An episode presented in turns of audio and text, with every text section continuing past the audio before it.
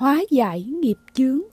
Nghiệp chướng là những nhân duyên nghiệp quả xuất hiện trong đời chúng ta theo một góc độ nào đó sẽ khiến cho ta có thái độ tiêu cực với các sự tương tác trong đời mình.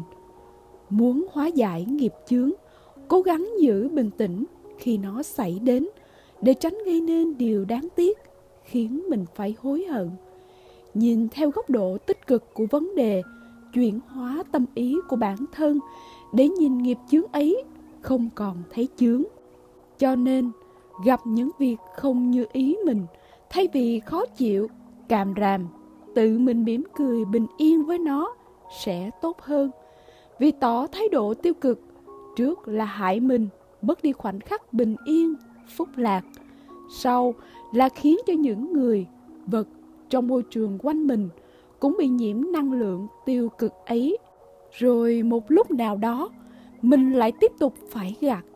Chịu bị tác động tiêu cực từ chính năng lượng mình đã phóng ra qua những lần phiền não. Thôi thì tha thứ cho mình và cho đời, để đời thêm một hạt tích cực vẫn tốt hơn.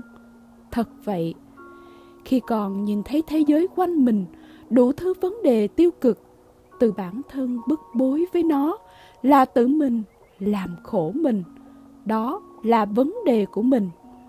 Nếu không tự xả bỏ được, để nó đeo bám dai dẳng, ghim sâu, thì tự mình chưa biết thương mình vậy. Nhân sinh, trước khi thương người, cần nên thương mình. Hít vào, thở ra, cũng xong một kiếp ngắn ngủi, hà tất phải phiền lòng. Còn cốt lõi để thực sự hóa giải được nghiệp chướng, vận xấu, lại có thể chiêu cảm điều tốt, phúc lạc đến với mình.